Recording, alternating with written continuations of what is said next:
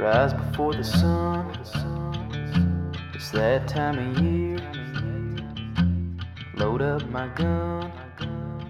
Welcome back to the Healthy Hunter Show. I'm. Dr. Brooks and today uh, I've got a special guest, a guy that I have been following online for quite a while, a guy that I've been looking to to actually learn some stuff, and it's going to be great to interview him and and glean that wisdom and share it with you as well. But today's guest is really well known here in the Tennessee area for his finding the edible delights out in nature, and uh, and he's able to take those and present those and and he's worked with some chefs to cook those up for some meals, especially for some wild game dinners and so, that sort. And it's really cool seeing him and the way he interacts with his family, the way he's teaching his family about the outdoors and how to forage and how to hunt and how to do all the great things that we need to know how to do just to not only survive but thrive when we get out in the wilderness. He's also uh, the founder, owner, and the man behind Perry Logic Brewery in West Tennessee he is just a guy that I've uh, really admired and, and looked up to for some wisdom as far as when it comes to getting outdoors and, and learning a lot when it comes to foraging things. So today is my my pleasure to have Jonathan Lodge come on the show. Thanks, Jonathan, coming on. Quick caveat real quick i'm going to tell you uh, we lost connectivity at the very beginning and it was a little iffy at the first few minutes of the interview. Um, we quickly went into some conservation stuff which got not political but kind of got into the political realm with talking about teddy roosevelt and talking about andrew jackson some and we talked about you know what we've done here in the state of tennessee uh, about conservation itself so we, that's kind of where we're going to pick up great information coming up. I just want to let you know why it kind of may sound a little funky, kind of diving in right there because we're kind of ending our conversation about Andrew Jackson, diving in more into what conservation we can do. But there you go. I hope you enjoy. Here we go. he was probably one of the more uh, controversial figures, uh, you know. And as far as uh, uh, you know, conservation is concerned, uh, that man, really, that that time frame, that that society, um, conservation was really based more or less in Protestant theology, um, and I and I mean that uh, neutral as I possibly can be, is is in terms of uh, politics or religion but more or less concerned with uh, how it is that we hold uh, and view the natural resources. Uh, right now, we're in a time frame um, that, because of the past mistakes of Andrew Jackson and his generations, uh, really you and I and and others that that enjoy these uh, activities outdoors, it's up to us to have some hands-on conservation, and I can't stress that enough right now. Uh, CWD comes to mind, uh, the coyote boom, uh, uh, armadillos, the Asian carp, the list goes on, where it's going to be up to you not only buy that license, but also to get out there and to uh, do some management. And uh, I mean, that's the hard truth of it. No one wants to hear it, you know, but that that sucks. Yeah. On here, I was like, the rut could hit in like a deer could be rutting in September and it could be rutting in February. So Yep. you know, and, and that's one of those things I think that that we need to step back sometimes and look like, okay, like it's not just like the rut's not that 10 and when it becomes a if the rut's in that 10 day window, then all the fawns are going to drop in say like a two to three week window. But when when your Right, rut is right. when your rut is could be four months of rutting, like those fawns are going to drop in like four to five month period, and the coyotes have that much more to to feast on. And you know, I think that's one of the Right. things like, like we we want to preserve deer, we want to preserve our our, our bass and and our turkeys. Yeah, you know, we need to preserve those things, but it's also about preserving. I said or- just a balance. I mean, we just need to preserve the balance. yeah. yeah. You know, we got to we So, need to take I mean, out those absolutely, things. I 100% agree. Yeah. I mean, you know, it's like the coyote hunt. Like people are, you know, if you go out and shoot a coyote, you're really saving countless deer and turkeys. Um, probably more than you can with by, bu buying a membership to the NWTF.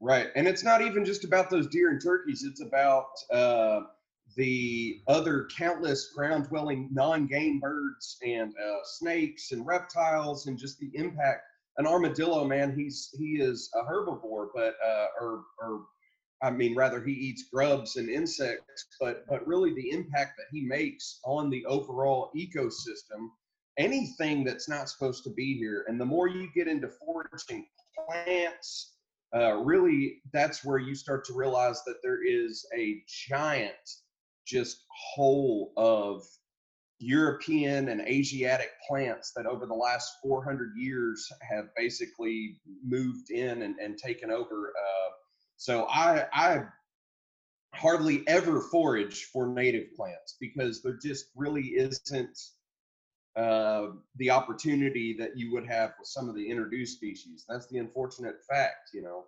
Uh, yeah. But but I mean, there again, it's conservation. You know, it's about balance. Right. You know, speaking of foraging, when it comes to foraging, what would be a few of the, I would say, beginner, easier identifiable things that we can go out and find, uh, maybe you throughout different parts of the year? Right. So, man, that's that's that's a fantastic question. So, the one thing that you know I've been foraging for for the past decade or so, uh, uh, pretty serious uh, about it. Um, you know that's the thing that i've learned is that there are seasons and, it, and it's really not a broken up into this nice quarterly or monthly type of deal uh, different mushrooms come out at different times of the year according to humidity according to uh, temperature all these different things that are going to affect um, what is out so really i i take plants, I take animal movement, I take fungus, and that, and I take all three of these things, and I kind of get a mood for what the woods is and what is going to be out and what I need to be looking for, rather than going into the woods and saying, I want to find chicken of the woods mushroom. Uh, I, I'm going to go into the woods and I'm going to think to myself, you know what? Uh, it's a good time to maybe do some raccoon calling and and maybe use uh, some some boar sounds uh, from a call system and try to find a raccoon.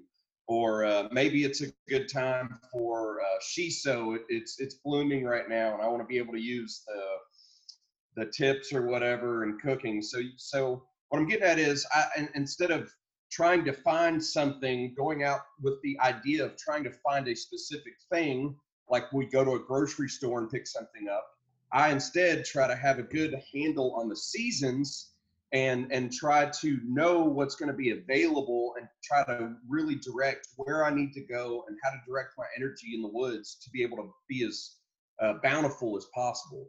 So um, so yeah, I, I, really pay attention uh, on a daily, twice a day, three times a day to temperature, uh, to what the temperature, uh, what the barometric pressure changes, uh, because that's really going to let me know kind of what to do, you know. Uh, and that's that one there again. That's all information I've learned from being outside. You just have to go put the miles under your feet. That's it's that simple. So yeah, and you know, and and on that, I think it's I think it's important to keep a journal for those things because yes, you know, if you're deer hunting or something like that, and you're in the woods, and and all of a sudden you can you know like you said with the phone, we have all this information that we can we can oh the barometric pressure is this. We don't have necessarily have to call the weatherman up or have a device at our house, but we can look and say okay the barometric pressure is 30.01. The temperature is this. It's falling. It's rising, and we can jot that in our journal, and we may notice. You know, and it's one of those things we, we may notice like how the deer, the turkey, the fish are biting. We notice how they move, but we don't always relate that to the the foraging, the the the the things that are growing from the ground. And I think that's something that we need to really take. You know, it's like, oh, blackberries yes. were blooming on this day, and the weather was this, and it's been raining for three weeks. Or I found some, you know, I found chanterelles after Absolutely. it after a big pour down rain. I found chanterelles yeah. in the runoff going down to the pond or whatever. You know, you're like, oh, you know, so and it's really right. crazy. But I think that's one of those things that it's really good. Like you said, I mean, my memory is not that great uh, I've, crammed too much stuff in here, and yeah. and you know, for me to remember, like, oh, the barometric pressure was on this day. So you know, if I, I mean, write it, if I write it down, this. then I'm on it. Yeah. Yeah. I mean, like, yeah, use that. I drop a lot of pins. You know, and I, I, put exactly where I found this or I found that, the date that I found it. I may set a reminder if I find chicken in the woods. I may send a reminder on that pin to hit me at uh, a certain time. Hang on, I'm at work. My Oh, get it. Let me mute the real quick. You're good. Get it if you need it. I try to use I try to use the uh, uh, the the timing, so to speak, of the seasons to to really uh, to really get a firm grasp as to what I'm looking for. So let's just talk about like today. Let's just talk about like what I'm doing right now, what I'm trying to find, what I'm, what's out there right now. Right now, there's chicken of the woods. It's a large uh, orange polypore, shelfing polypore. They're going to be huge. They're going to be this big. They're bright orange. They look super poisonous. Uh, there's nothing else in the woods that looks like them. You can spot them from a mile away. Uh, they're out right now. Uh, persimmons are dropping. Uh, do a quick Google of what a persimmon looks like and what persimmon bark looks like. Go out there uh, and try to find a persimmon tree. I guarantee you're within a mile. If you're in West Tennessee, you're within a mile of a persimmon tree that's dropping persimmons right now. Uh, another another thing is uh, uh, you know still hunting. Right now, I'm trying to still hunt white-tailed deer. Uh, so uh, right now, the the deer are still with their fawns, the does. Uh, so I can do a doe distress call uh, and and try to creep through the woods after a good rain and try to find a place maybe where they're bedding down and, and try to hit that doe distress call within 50 yards and have a doe come in and walk in on me. Uh, that's been my strategy as of late. Uh, it's it's kind of hard to do, man, to pull back and not spook the deer. That's been where I have been falling short, so to speak, is that drawback with the bow. They uh, on, on foot, man, they just they're they're better at seeing you and, and smelling you and hearing you, you know. So that's where I've kind of failed, but uh, it's been fun to do that to kind of figure that out right now. So Yeah, I mean that's awesome. Like you said, it's just like always developing new skills or honing skills that we haven't. And when it comes to persimmons, uh, you know, like you talking about chicken in the woods, that's something I've been wanting to find, but you know, I'm, I'm not a, I'm not as a foraging expert as as you are, but that's one thing I always love about you sharing things. But when it comes to persimmons, I want to know a little bit about how you're how you use those because uh, in in my undergrad, I, my my my degree was environmental science and wildlife, and we had a class about trees. And we're walking around the property, and we come to this tree, and I know this is a persimmon tree because I was like, well, I hunt around persimmon trees because deer like persimmons. And Yep. You know, growing up, my granddad had been like, "Hey, here you go, try this," and you take a bite into it, and you're like, "That's like." You know, like your face turns Yeah. all sorts of sour, and yeah, yeah. and you know, and we get to this tree, and so I knew what this was. I was like, oh, well, there's persimmons on the ground. You know, there's a persimmon tree. I see, you know, I kind of know what it is. And you know, he's like, this is a fruit and it is edible. You know, deer really like it. You know, and he didn't tell anybody what it was. But he said, would anybody like to try this? And of course, you know, we got a couple kids. You know, they they want to be the eager beaver, sit in the front of the class, make the teacher happy, and they start to take a they they grab it, and I'm just like knocking the dude next to me. I'm like, this is going to be great.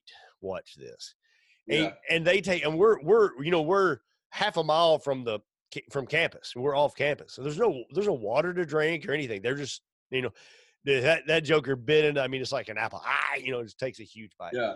Well his face just like you thought i mean it puckers up and he's just like "Ugh," you know and uh you know i kind of laugh i was like shitty slicker you know but uh, anyway um eh, you know and he his face i mean he was just like tongue hanging out for the next you know 30 minutes which was funny to me but when you're talking about like you're getting persimmons how are you how would you use those? Because you know i believe that you know i mean people use lemons and limes they're sour but how would you how do you use Right. persimmons i mean because right now they're dropping but my thought has always been like i'm just going to hunt around it and i'm you know it's kind of like i let the deer eat them i eat the deer.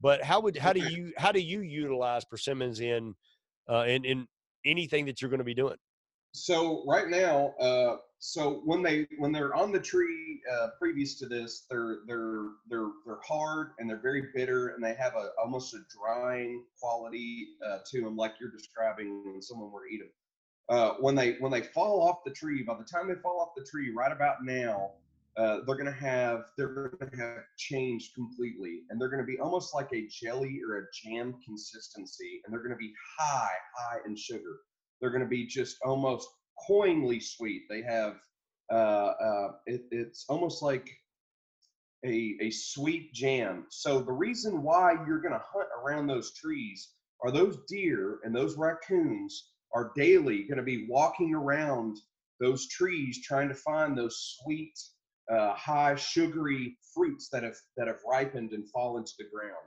And so typically that's where we're going to collect them as well. Is once they've fallen off the ground. Pawpaws, uh, a Cymaloba is is another fruit that at the end of September you're actually going to collect these off the ground. They're, you, you don't want to collect them up in the tree because they're not going to be ripe. Uh, so I use the persimmons. Uh, our, our favorite way, my business partner and I, our favorite way, of course, is to ferment them in beer. Uh, and we actually will have a persimmon. We've actually already made a persimmon saison that uses these fresh persimmons. Um, but really, man, you can take them and just take a butter knife and spread them over a piece of toast. I mean, once to they're that point, and I mean, they're just it's fantastic. It's so delicious. Uh, but there again, you've got to beat the deer, you've got to beat the raccoons to them. And here, this is a perfect illustration. You're, we're, we're highlighting that animals themselves are using a season. They're they're they're not going to be going around those persimmon trees in July because they know there's not going to be any fresh fruit uh, dropping from them. But th- there again in September and October, they're going to start that. Um, I recently uh, last year collected a hornet's nest uh, with some friends, and uh, so I called an entomologist friend of mine uh, in preparation to do so. And I asked him, and I was like, "Hey, you know, when do I need to do this?" And he said, "Well, it's going to freeze in a few days, and the hornets themselves are going to be somewhat insulated from that freeze. But once these things completely freeze over, uh, then there's going to be a raccoon that has planned his approach and uh, within a day of them freezing he's going to rip that hornet's nest down and completely rip it to shreds and eat all the dead hornets and eat all the larvae and i just was like wow that's crazy that this you know uh, that there's a raccoon in the area that has already figured this out and has already planned out this meal waiting for these things. And so we never gave them the opportunity. We actually got the hornet's nest before they could do that. But you know, I've never seen a hornet's nest over winter, and because of that reason, raccoons will find them and wait for the hornets to die. And and so just like we're waiting for seasons, just like we're waiting for times for things to happen, you know, that's animals do the same thing. So look to them, look to see what the animals are doing. You know. Yeah, I mean that's you know, you think about it. The um, if you go back a couple of centuries, that's probably how we learned how to hunt things. You know, you watched a mountain Absolutely. lion stalk up on a deer, and you're like, yes. oh, you got to be real quiet. Yeah. You got to, and you may have to get in the tree and jump on it or whatever, you know. So, and that's one of those crazy, yeah. And and you know, when I when I was elk hunting, it was funny. Uh, one of the guys I was with, they they were experienced elk hunters, and I was a newbie, and and it's one of the reasons that now, like my passion for sharing the outdoors with new people has really been lit inside of me because I have, uh, you know, they they took me under their wing, and I was like, well, everybody knows how to do this, but you know, when it became elk hunting, the guys, he's like, this is where you become an elk hunter. He's like, elk hunting is different than deer hunting. He's like, yeah. if you know, deer hunting, you want to be super quiet, never make a sound. Yeah. And he told me, he's like, the only thing out here in the mountains that doesn't make a sound is a mountain lion. And that's really the only thing an elk is worried about. Right. And, and, and, yeah. So he said, so if you're coming, so He's like, so if all of a sudden you're within like 50 yards of an elk and a twig snaps, they're gone. He's like, but That's if you right. easy, but if you've just been kind of like, if there's a rock kick every now and then, he's like, they may look up, but their eyesight's not that great. But they're going to look to see is there a mountain lion? And no, it's just yeah. it's just another elk. We're good.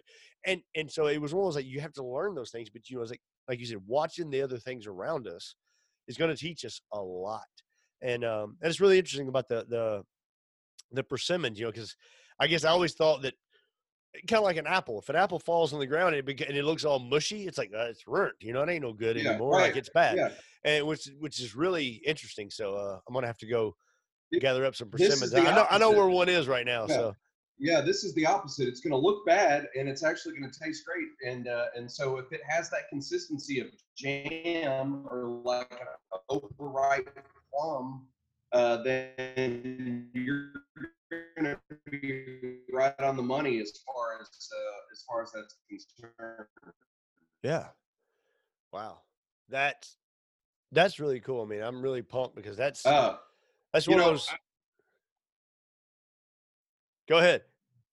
Well, I was going to tell you, you know, uh, uh, we're, we're, we're talking about uh, hunting and, and figuring out how to hunt things. Um, you know, uh, a, lot of people, they kind of have a bad perception of wild game because they've had either overcooked deer that's been Campbell soup in a crock pot with a deer loin cooked until it's like leather, or they've had duck poppers uh, from where someone shot a hundred ducks and breasted them out and threw away the rest, and then they smoked these things to death in jalapeno. I mean, I've eat, I've eaten my body weight in duck poppers. I'm not hating on them; they're great.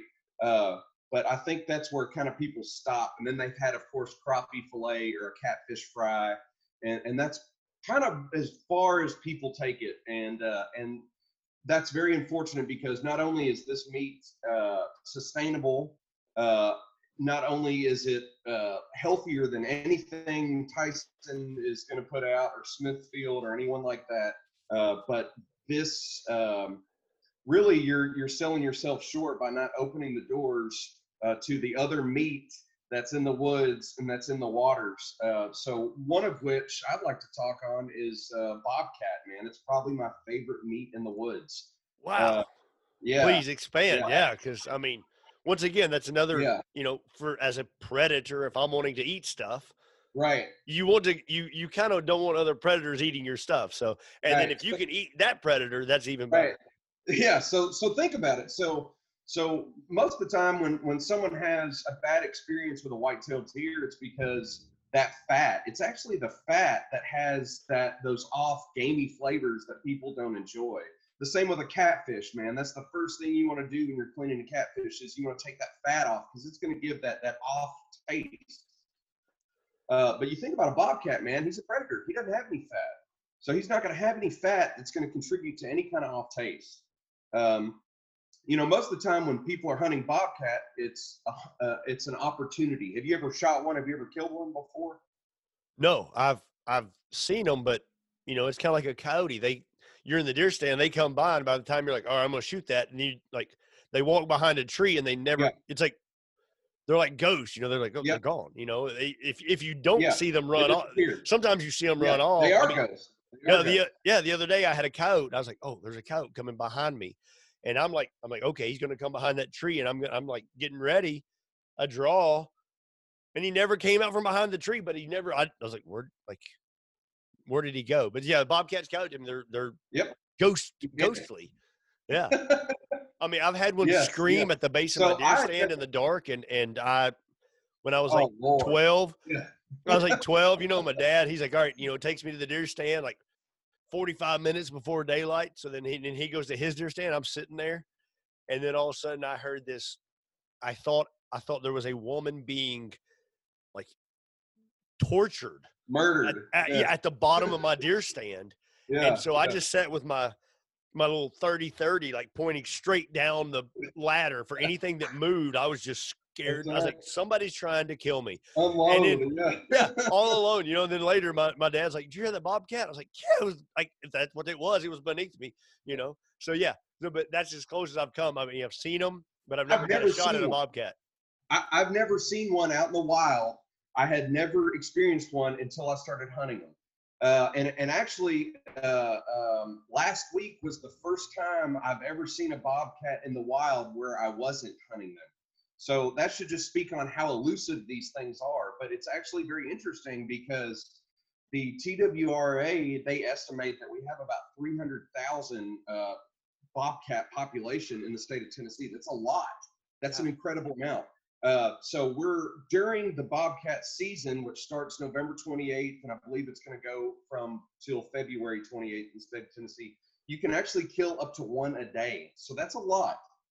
Um, so that that's telling me that uh, the TWRA has projected that these populations are getting to a point where they need to be managed more. Hence, you can go out and take as many as you want. So I wanted to learn how to actually hunt these things, and I did this uh, a few years ago uh, with starting with trial and error. And basically, what I realized was I had to put myself in their environment, and so I was very lucky because the farm that I own has about 20 acres of woods that has been select cut, which means it was an old older growth forest where they left the trees um, that were under a certain size. And so over the last six or seven years, the farm, those saplings have grown up in between the trees that were left. So it's very thick, very dense. You can't navigate through it. Uh, there's sawbriars everywhere. It's just um, a haven for cotton rats and um, uh, rabbits and bobcats. So I, I decided uh, after catching some of these guys on trail cams that I was going to learn to hunt them, and so uh, it was it was very interesting. And so um, I tried different approaches, and what I ended up coming on, and I'm going to share this with everyone listening because it it's it just works 100% of the time. So what I ended up doing was I, I had a call system. I, I bought a, a, cheap call system, uh, electronic uh, predator call system and I would go into the thickest, thickest spot I could possibly find. I'm talking, you know, full face cover, full, uh, just full camo, and just really get into the saw briars. Uh, I would do it when it was raining or right after rain to cover my scent, to cover my sound as I got into these thick areas. And then I would set up my call uh, speaker system maybe 20 yards in a clearing. I would find a clearing and I would cover that up with a bunch of leaves. And then I have my wife's a local artist, and I have crow decoys that she has made, and which you, you can also buy crow decoys from Dick's Sporting Goods or on Amazon or something like that. And I would actually put these crow decoys around the speaker system, and then I would sit with a shotgun uh, with no special loads. I would use like eight shot or six shot because I was I was going to be in close, and I realized uh, uh, after lots of trial and error, that's how these things operated. They wanted to get in close, so if they could get into an open area and scan the open area and know that it was a setup, I, they would never come in. I found this out after after just hours and hours of, of, of trying. So I realized that I needed to take that advantage away from them and bring them in tight to me. So this setup, it worked perfectly. And after about an hour of calling, uh, like you said, a bobcat would just appear. You wouldn't hear it walk up. You wouldn't see it walk up.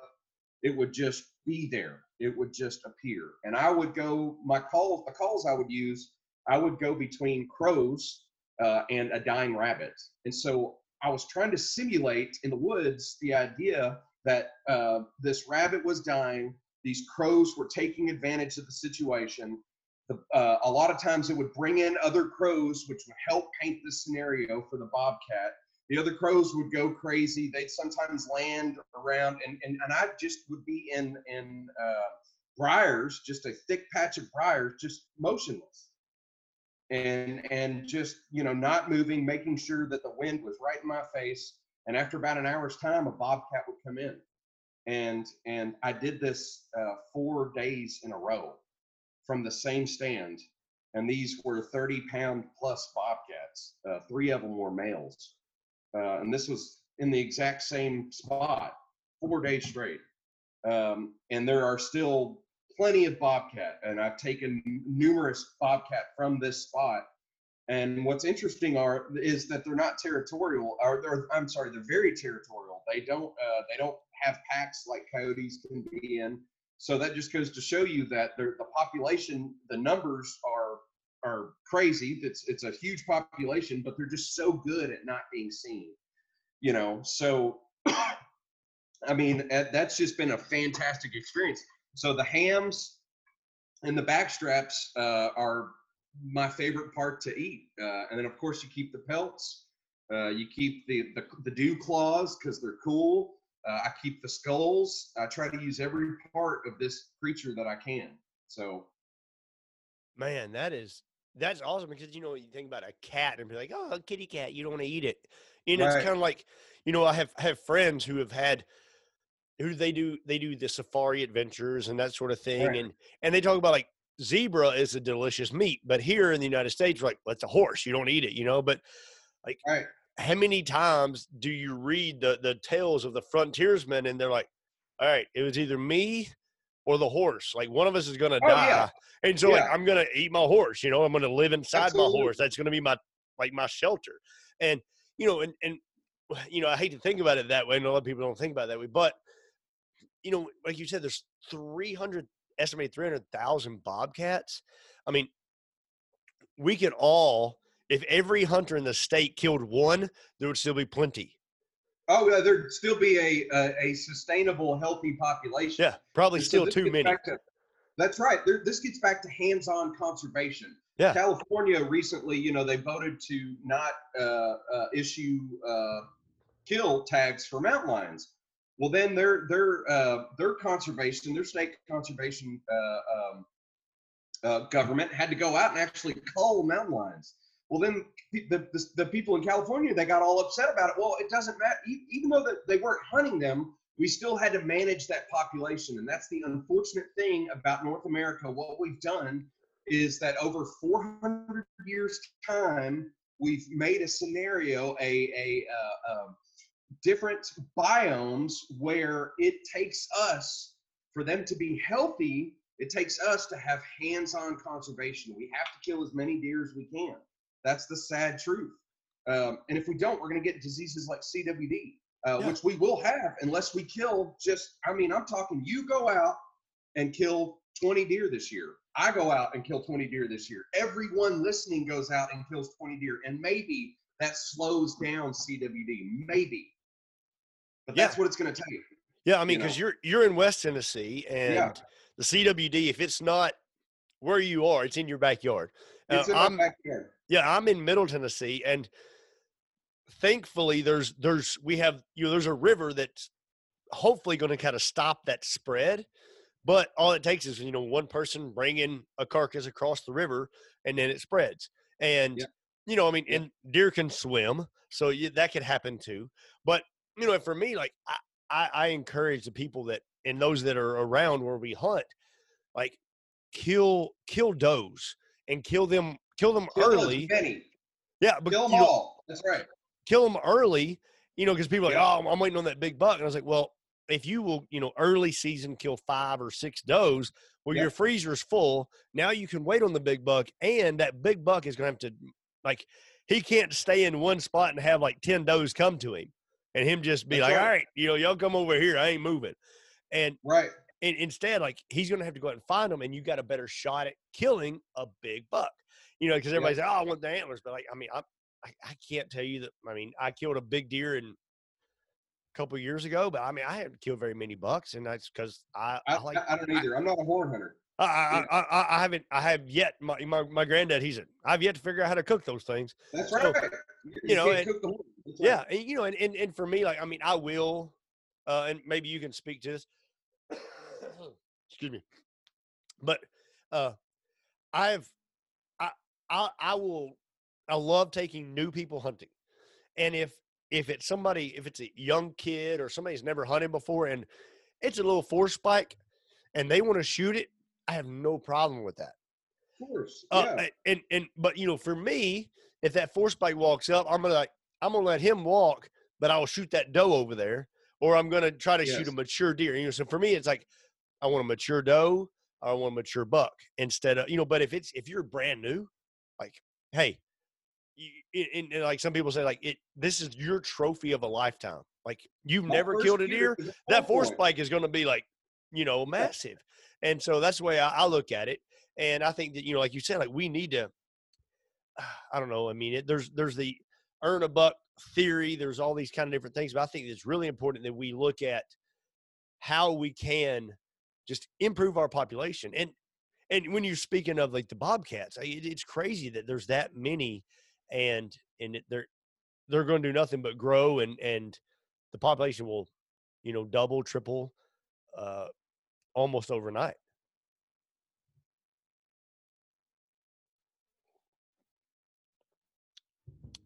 you know Oh, and yeah. then, yeah Coyotes, the damn mammal on the planet. do what The- I said coyotes are probably the most adaptive mammal other than us on the planet. Yeah. Uh, so, I mean, we've already seen an influx of coyotes uh, coming into Tennessee. Uh, but but right now, I, I mean, as far as the CWD is concerned, as far as deer management, I can't stress enough to people across the state kill as many deer as you can. It may it may impact uh, the herd numbers in a way that just ever so slightly, but it's going to be so important that each of us, every one of us, to because that's how transmission happens with CWD is these large populations. And just think for every deer that you see, it's just like a cockroach. There's a dozen that you don't see. So kill as many this year. Make it your mission to just kill as many as you can. Make as much jerky and sausage and everything that you can do. Uh, and if there's any legislators, man, that are listening to this, they, they need to lax up some of these laws so that we can be able to freely exchange game meat to people that are non-hunters that want it. I mean, that's that's that's going to be key to this. Yeah, I mean, and, and like you said, and, and what what's really important, I think, what you said was, you you said kill as many as possible, but you're not killing them and letting them lay. Like you're when you kill them, like you are you're using that meat. Every bit of it. And and I think it's really important, you know, and like you know, selling of game meat is not legal, um, all that stuff. But I think it's really important, especially in times like this. And, and I've found through the whole pandemic, it's been interesting. Is I have some friends who live, you know, in downtown Nashville, and they're like, "Man, I can't find meat," and yeah. we've been able to give them some meat, or yeah. they'll come over and we'll cook some meat, and like, "This is really good," and it's opened that conversation to where you know they were, you know, like they were either you know only would eat chicken, uh, you know, they yeah. were borderline vegetarian or whatever, and but now like we're planning a deer hunt, you know, and they're like, "Hey, how do I hunt?" I'm like, "Here, take the online hunter safety course." That's right. You know? And yeah. take that like you're over 21, so you don't even have to have a shooting day. You just take the course and then buy your license, you know. And then and, and I tell them, I'm like, I got the camo, I got crossbows, I have rifles, I've got everything you need. You know, we're just gonna like you tell me when you're ready. We'll go sit in the deer stand and we'll, you know, you shoot it you know, I'll show you how to clean it. We will freeze it, and you'll have a freezer full of meat that you yeah. don't have to worry about. That you know where it came from, and and um, you laid your hands on it throughout the entire way. Absolutely. Yes. Yeah. Yeah. And that's key. Yeah, and I think one of the things that uh, I'm I'm not a big proponent of of uh, say Joe Rogan's podcast uh, just because mainly you know there's a there can be some very very very colorful language used and sure and you know, and so you know, if I'm riding in the truck with my kids, like I'm not going to put yeah. that on. But there is one thing that, I, that, that helped me a lot when it came to talking to the vegetarians, the vegans, the, those that didn't hunt, was he had a conversation with Russell Brand, the comedian, which can also be a very colorful language guy. And yeah. but if you like YouTube it, you don't have to listen to the whole three hours. But it's those two guys talking about hunting and being a vegan. And it was the most civil conversation that you would have between a hunter and a vegan ever. And Russell Brand at the end and Joe Rogan both, they agreed that the reason, you know, Russell Brand's like, I'm a vegan and this is why. Joe Rogan said, I'm a hunter and this is why. And it was the same reason. It was like, I don't want to go to a, a place and get a hamburger that is the culmination of 900 cows. Yeah. I don't want to have a chicken that's been eating its own poop and yeah. and they were both like in the same like that's why we do what we do yeah, and it was absolutely. the most civil like and it was and i think for those that hunt instead of ah you're a vegan blah blah blah i think listening to that conversation really helped me get in my mind like these are the things that we need to talk about and i think what you're doing with a lot of the foraging and those sort of things you know like a while ago we were talking about your event coming up actually just texted a friend of mine who lives in downtown Nashville, and I was like, "Hey, you like beer, right?" And he just texts back, "Yeah." So I'm, you know, I'm thinking like, all right, how can I like maybe get him, and we can come to your event, and that you'll kind of introduce him to the outdoors yeah. in this, like, hey, we're gonna forage stuff, we're gonna make beer, and you know, because I'm like, I'm like, I like, and I know that he'll he'll enjoy it, and but it's gonna get him introduced in the outdoors. So you know, I think that that's really important that we welcome other people in and share what we share the bounty of of the good lord's you know wilderness. That's right. You know it's interesting you said uh my wife's actually a vegetarian uh and and so and at my household we most of the meat that we eat is comes from the woods and my kids they they know they don't know any different. They look forward to certain seasons. They look forward to uh you know deer season when we can get some jerky uh but the the same reasons my wife is a vegetarian is the same reasons like you said that i'm a hunter. Uh it's just that it's not sustainable for us to have three square meals a day with processed meat. We're we're, we're raising most of the food that we're raising is actually animal feed and they do a poor job at converting those calories and that energy into then uh, calories and energy for us. You know the way i look at it is that that turkey or that possum or that uh, raccoon or bobcat or whatever it just had five bad minutes at tops. It, it you know and if you did it right it maybe only had 30 bad seconds of its entire life and it didn't die of starvation. It didn't die of disease. It didn't die a gruesome, brutal death from a predator because I guarantee those bobcats or coyotes aren't going to be as quick as my 270. You know, um, so that's the way I look at it. Is and, and I and I honor them. Uh, it doesn't get easy. Um, I, I don't like the act of killing. Uh, it, it's yet to get easy for me, uh, and I've done it a lot. Um, it's yet to be something that doesn't have a sense of finality once it's done. Um, that's sometimes gets me choked up, man. You know, it's hard. It's hard to kill an animal, but uh, it's the right thing to do. You know, it's the right thing to do. Yeah, and, and and you talking about the foraging that you do. Like you're going out and you're you're picking out what you need. You're not going out and wiping out a six acre, you know, field, That's and right. where where you're just getting like here the, I'm getting the tip of this. I'm gonna you know I'm only gonna get a portion of this so that it can still multiply and be there next year or be there Yep. for somebody else. I And don't hunt ginseng for that reason. yeah, Right. and, and and and you know, like I mean, if you were looking for money, ginseng would be the thing to go after. But you you know, you're you're like, all right, I'm you know, if you go after like a mushroom, like you may not, you're not going to take it all or anything like that. You're going to take what you need, right. and that's it. And you're not going to be killing a bunch of rodents and and and insects and and things that will actually help spread and pollinate you're not gonna you're not gonna be killing all that stuff by wiping out a you know a 10 acre field after you Yeah. sprayed a bunch of stuff on it you're going out finding exactly what you need and that's it Yep. And and and you know, uh, you know, you're you're talking about not being able to sell wild game. Uh, you know, those laws. Uh, really, you know, honestly, I don't I don't see I don't understand why two consenting adults um, couldn't why that is illegal as far as food safety is concerned. You know, we run a kitchen, a restaurant up here at Perry Logic. Uh, I'm very familiar with food safety. Uh, I process all my own game. Uh, you know, of course, we have the brewery here. Uh, I'm very familiar with safety protocol. I, I, I- don't understand why it is illegal for me to be able to sell game because there are there is a big group of people out there that would like to have wild game that don't are unable to hunt or they don't want to hunt. They don't want to process it. But the thing is, man, it's six hours of my time to process a deer. Period. End of story. It's no matter how I slice it, no pun intended.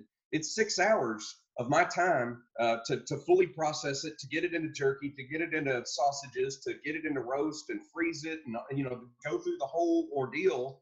Uh, so you know, I, I think that uh, I think that we could probably loosen up some of these laws between consenting adults. Tennessee could, and that actually might help motivate hunters to do more because there's going to get a limitation in my freezer. There's going to be a limitation in your freezer. Uh, and, and we need people. I mean, that's the mission this year, man. Is we need people killing as many deer as we possibly can to stop the spread of this cryogenic disease. Because what you don't understand, what most people don't understand is these prions, once they make it into the environment, they're going to be there. They're going to be there for decades. They're going to be there for a long, long time. They're going to get into our groundwater. They're going to get into other animals. They're going to get into us. Uh, and and and it, it can't be destroyed. You can't uh, you know you can't freeze it. You can't cook it. You can't do anything about it. And so right now we have a task, and I don't think billboards and and and pamphlets and newsletters that the TWRA is sending out is not enough. It's going to take us, the hunters. We have to go out there right now and just slaughter and kill as many deer, process as many of them. Give them. My local sheriff's department actually takes deer in. You can shoot a deer. You can take it right to them. The inmates or whoever processes it, and then That is an amazing idea. Which I'm going to have to bring that up to our sheriff department. What I was getting at is the the thing we need to do the most this year is kill as many deer as we possibly can. That needs to be our absolute focus. Is to just get those numbers down. The, the population will rebound, but it will slow the spread of CWD. Just kill. You can kill three doe a day. eh, Just get them down. Get those numbers down. Yeah, and and when it comes to the oh, you know, everybody's yelling about how the cows are farting and polluting the environment. Like, if you have more deer in the freezer, you eat less cows and you need less cows. So, you know, it's like it, it's it's it makes sense that it, all the way around. Um, but like you said, I think some of it is going to have to be some legislation, maybe some education, Yeah. and you know, and, and, I, and I feel like you know we can like say, quote unquote give the meat away and and um eh, I don't know. I guess we could possibly, if we killed it, um, if somebody wanted it, we could take it to a processor, and and somebody else could pay the processing fee to have the deer uh, done. And Yeah, that that's a good. That's a that's a good point. Absolutely. yeah, That's you know, and, and, you know, but there's a lot of people that are not processing as much because of the CWD. You know, so it's kind of like if you find a good processor, you're like, hey, it's going to be you know 75, 80 bucks, whatever, but I, I'll take the deer there. You know, and and That's a good. it- Yes. you know that's it's 75 good bucks for them to fix it up and then you you it's all yours Yeah. um you know it's because like you know i love to hunt but my freezer is full you know but i want to improve the prop my property or whatever it is and so that, there's an idea right there maybe you know like let somebody else cover the processing fee Yeah. and because you know like then i guess you're not it's it's you're not illegally selling the meat kind of thing That's right. You know, I have a a, a, a lot of people. Uh, I you know that during deer season, they're obviously they're asking me for jerky and they're asking me for sausage and and of course and ground meat and stuff like that. And I have, of course, I love to share it. Um, I also have people that come over during processing days, like during deer hunting days. Uh, and that brings me back to another interesting thing, rabbit hole that I've been going down here lately is is an actual deer drive. Um, so so in the state of Tennessee, when we're talking about deer drives, uh, there's a reason why we have the laws that we have dealing with buckshot and things like that. And a lot of that has to do with the deer drive. If if there is a way in which you want to completely eradicate a deer population, the way to do that is to have as many deer drives as you possibly can. So as far as sustainability, this is not the method to go. But I myself have been interested in it because it's a way that you could get younger people involved that aren't necessarily uh, um, able to hunt or ha- uh, use a firearm. Uh, they're at that in between stage in their life, but they want to be involved. Or maybe uh, you have friends that couldn't really pull the trigger, but they want some deer meat and they want to be there to help you process. So that's what you could do. You, you could do a deer drive. Uh, you know, uh, so be careful. Uh, look up your, your state and local regulations when it comes to this. But that's an ancient. I mean, it doesn't get much older than that. I mean, Yeah. this isn't something that that is. A lot of people think of like the Northeast when it comes to deer drives, or really, this is like Native Americans, pre-Native Americans, you know, prehistoric man. Uh, and and for those listening that don't know what a deer drive is, it's it's where you have a group of people that essentially uh, uh, walk through the woods at a spaced out uh, a certain rate that's spaced out and try to push game towards another group of people uh, based off of the topography of the environment. So you're kind of using the terrain to your advantage to say, okay, we're going to flush game, whatever that game may be, towards other people down here that are going to be prepared to uh, prepared to take the, the game. So that's something that I've recently it's been on my radar that I want to I want to delve into. I want to try doing. Uh, I, I know there's it's dangerous, obviously, because you have people walking towards other people with firearms or, or what have you. Um, so there's a safety aspect involved, but I, I, I just think that would be a something just as primal as you could get, you know. Uh, Yeah, just uh, friends and family walking through the woods, pushing game out, you know. Yeah. yeah, and, and, and you know, like I told you, my, my friend Tony Turnbow, he's also done a lot of research on uh, those who lived along the Natchez Trace uh, long before the Right. Europeans got here. And, you know, whether it be, you know, you look back in history, whether it's a woolly mammoth or, or if it, even if it's bison, you know, we've seen these piles of bison at the base of a cliff and it's just, and, you know, they were, they would pretty much run the bison until they got to this cliff edge so they could either kill them or the, they would fall off the cliff and they're dead and then they go get the meat. And, you know, it's, I mean, it's one of those things that it was, you know, before you had a high powered rifle and you could shoot them at, you know, half a mile away, that was how you did it. And so I think that is a great way of, you know, we don't want to go the, the route of the bison where we almost exterminate anything, but Right. you know but but like you said like getting other people involved and it makes it a little more um you know where you might you might that's a great idea of you know getting people involved or just getting them out there and you know because sometimes sitting in a cold deer stand for three Yeah. days in a row just to Yeah. hopefully get a shot is a turnoff but if you're like hey we're going to walk through the woods you know, Yes. and yes. then at the end we've got right now. Yeah. Right. Absolutely. yeah And You know, and the results. exactly exactly well man hey this has been awesome and i hope everybody is kind of just triggered a little bit about their their conservation aspect and just the way that we can actually Yes. impact and help you know whether it be foraging whether you know it's, it's predator hunting it's taking making sure that we take care of our deer population and I, you you're i mean you you have some great ideas and you're always putting up you know on instagram you're showing the things that you're doing to improve your land improve the the the population the, the things that you're cooking things you're foraging and it's and it's awesome. Um, but how can other people find find you and and then share a little bit about some of the things that you have coming up uh, you know where you're going to be inviting folks in to do things there with you Sure. Sure well, uh, I'm I'm on Instagram at, at lodge.jonathan. Um, of course, follow our Perry Logic uh, Facebook page. Uh, make sure you follow that. We always have events going on up here. Uh, that Wild Forage uh, Beer Fest is coming up November 7th. That's Saturday. We'll have a band playing. Uh, we'll either do it inside the brewery or we'll do it outside, depending on the weather. Um, you know, COVID has really put a damp on uh, some of the programs that I've been doing with the different wildlife uh, resource agencies in the area.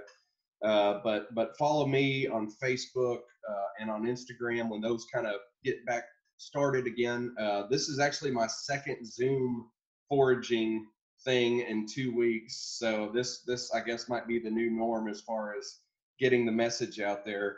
Uh, but the thing I can't stress enough to everyone listening is go outside just like just go outside it's the best thing you can do for your body uh, it's the best thing you can do for your mind turn off the tv get off the internet and, and go outside uh, and you you'll you'll be humbled to say the least Yeah. so And, on that, it's funny that a lot of these studies have shown that vitamin D is one of the deficient things that may increase your chance of getting sick.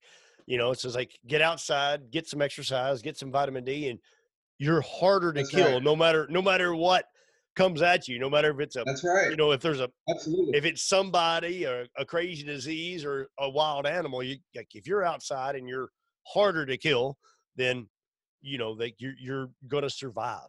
So Yep. yeah. That's awesome. So Yeah, real quick, so one, one of the last Brooks, questions it's been a pleasure man thank Yep. you so much yeah, my pleasure. But one of the last questions is Yeah. is you you can hunt anywhere, you can hunt anything, you can hunt with Uh-huh. anybody you want. So what do you, who are you going with? What are you going after? And and this is like the ultimate dream hunt. So what is it? Yeah, uh, you know, my ultimate dream hunt would probably be uh, one of the Tennessee elk. I would love to be able to earn a tag uh, through the lottery. It's a cool system that they have uh, out in East Tennessee. I'd love to be able to go and and hunt a Tennessee elk. And I, you know, as far as hunting with anyone, man, I would probably have to say my boy Hank Shaw. He's a forager, hunter, gatherer. Uh, I follow him on Instagram. Uh, he's someone that I look up to. Um, he's based out west. Uh, check him out, buy his books. Uh, but that would be my dream hunt, and that's an excellent question, man. Awesome. Yeah. Well, man. Hey, Jonathan. Thanks so much for tu- for coming in. Thanks everybody for tuning in. Man, I this has been really eye opening, and I'm I mean I, I'm pumped just to. uh I'm I'm gonna try to figure out how I can get up there with you, spend some time with you. But all right, everybody, stay humble, be hungry, and get healthy. Don't make a sound. I'm feeling pretty good about putting something down.